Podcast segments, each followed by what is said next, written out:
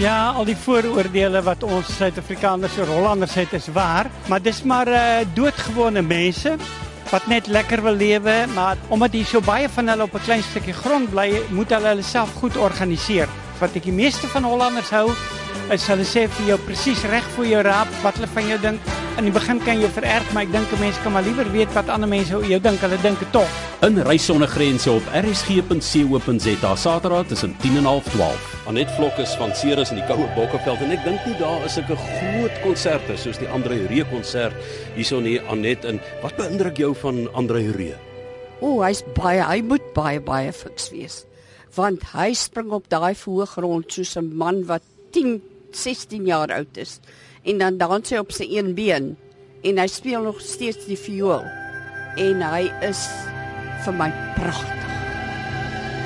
En dis 'n groot verrassing, Zamfir. Zamfir, ja. Wat ons jare al ken en die musiek daar luister. Baie, baie mooi.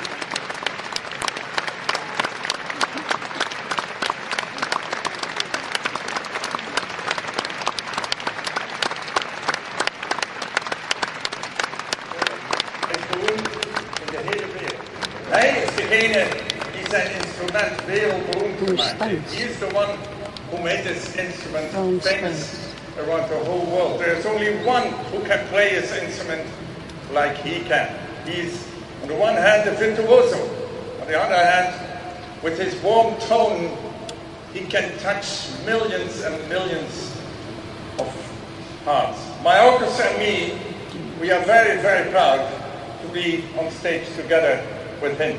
Give him an enormous applause. The one and only George Sapphire.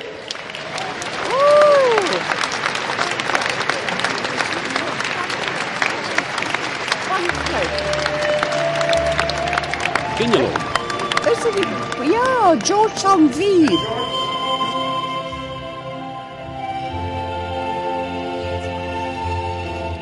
Op die MS Rigoletto in ons vaart uh, Nederland en België en die Andre Juree konsert het ek langs haar gesit en dit is Anet Vlok en sy was saam met haar man Henry daar. Hulle is van Ceres, hulle is van die Koue Bokkeveld, maar ek kon sien dat hierdie Andre Juree konsert 'n droom is wat bewaarheid is.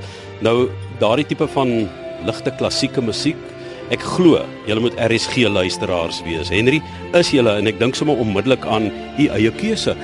O, ek is so lief vir RSG. Ja. Elke oggend ontspan ek met RSG ander room. Die aande as ek nou tot rus te kom en dan net sit vir my een van hierdie DVD's van Andre Roo op, dan ontspan ek. Vertel my bietjie, toe jy nou nog jonk was, jy klink vir my na 'n romantikus. Hoe het julle oor en weer gekuier? Moes jy ver en te af lê? Hierdie ou vroutjie vir my, ek het haar met 'n Vespa skootertjie gevry van Stellenbosch af vir naweke opgery Pretoria toe.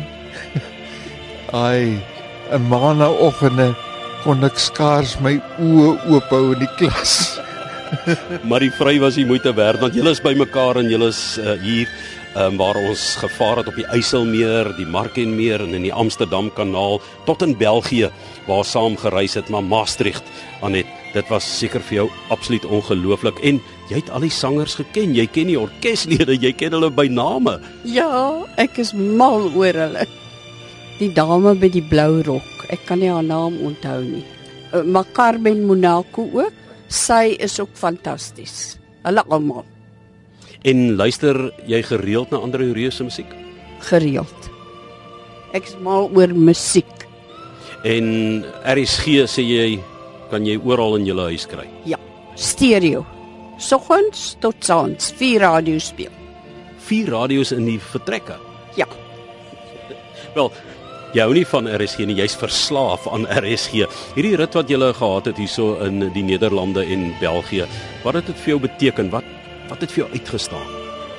My pa was 'n Hollander, so ek het nou my heimat gesien en dit was vir my baie betekenisvol. En Henry, is daar iets wat vir jou opgeval het van die leefwyse van die mense hier wat indrukwekkend was? Miskien iets hulle ingenieurswese of hulle manier van boerdery. Waar het jy so rukkie stil gestaan en gesê, "Ag, dis om eintlik spesiale mense hier." oor die, die infrastruktuur van hierdie plek, die instandhouding, die netheid. Dis vir my asemberowend. En vir jou Anet? Die sluise was ongelooflik. Ek kon dit nie glo nie.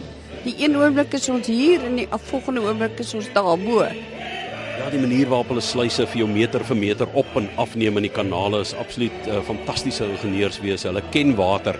As jy hulle terug gaan Ceres toe, wat is jou kosbaarste herinnering wat jy gaan saamneem met hulle? Kom ek sê, uh, ons het in die stede gekuier, maar my affiniteit van hierdie plek is hierdie landelike omgewing waar ons tussen die boere kon gaan kennis maak hoe hulle melkerye werk, hoe hulle bye boere werk. Dit was vir my absoluut asemberowend geweest. En dan hè? Die klein dorpies was ongelooflik. Ek sal graag daar wil gaan bly. Ek wil nog een ding byvoeg. Hierdie toergroep. Ons het by mekaar uitgekom. Eers was dit so 'n bietjie stywerig. Maar hoe 'n wonderlike toergroep het dit ontwikkel, hè? Ons ken mekaar in ag, dit was net lekker.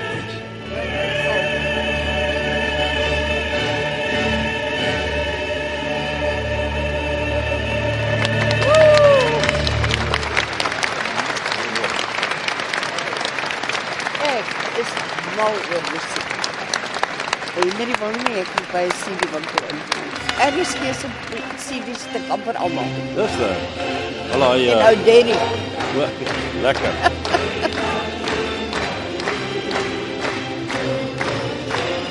en soggens dans ek saam met julle. Met die dansnommer. Ja, Lekker.